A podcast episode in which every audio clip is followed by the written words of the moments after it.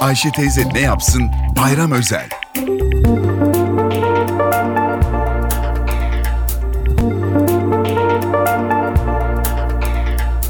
Merhaba sayın dinleyenler, merhaba Ayşe Hanım teyze, merhaba Ali Rıza Bey amca. Bugün size Ramazan bayramı yahut da şeker bayramı da söz edeceğim. Müslümanlar Ramazan ayında 30 gün süren oruçtan sonra yeme içme rahatlığını 3 gün süreyle kutluyorlar. Bu 3 günlük kutlamalar Müslümanların kitabı olan Kur'an-ı Kerim'de bir yazılı değil. Orada daha çok hadislere dayalı olarak gelişmiş adetler. Hadislerden nakledildiğine göre Hazreti Muhammed Mekke'den Medine'ye hicret ettiğinde 되는데 Medine'de yaşayan İran asıllıların Nevruz ve Mihrican kutlamalarından etkilenerek bu folklorit kutlamaların İslam cemaatinde de ters düşmeyeceğini düşünmüş ve Ramazan ve Kurban Bayramı kutlamalarının bu kutlamaların yerini almasını uygun bulmuş. Osmanlı döneminde bayram merasim ve şenliklerinin bir usulü adabı yokmuş. Bu şenliklerin tanzimi Fatih Sultan Mehmet Han eseriymiş. Osmanlı dönemindeki bayramlarda sadece saraylarda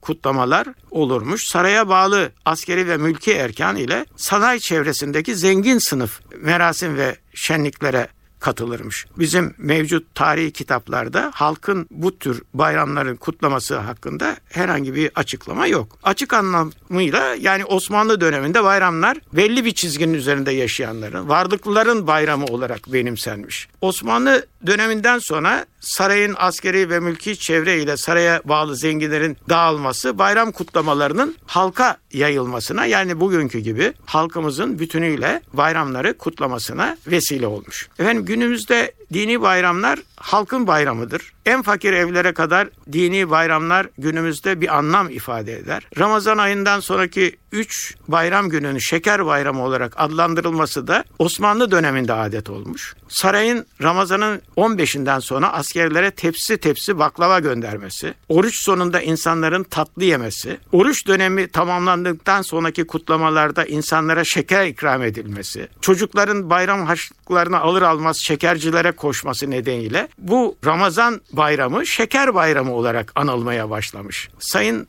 dinleyenler bayram insanları birbirlerine yaklaştırır, dargınlıkları ortadan kaldırır, kardeşlik duygusunu güçlendirir, fakirlere, yoksullara, güçsüzlere, kimsesizlere sevindirme fırsatını verir. Bayramda aileler bir araya gelir, aileler ölmüşlerini hatırlarlar, mezarlarını ziyaret ederler. Sizler de şen ve esen bir bayram geçiriniz sayın dinleyenler. Bayramınız kutlu olsun. Bir başka söyleşide birlikte olmak ümidiyle tekrar alasmadık.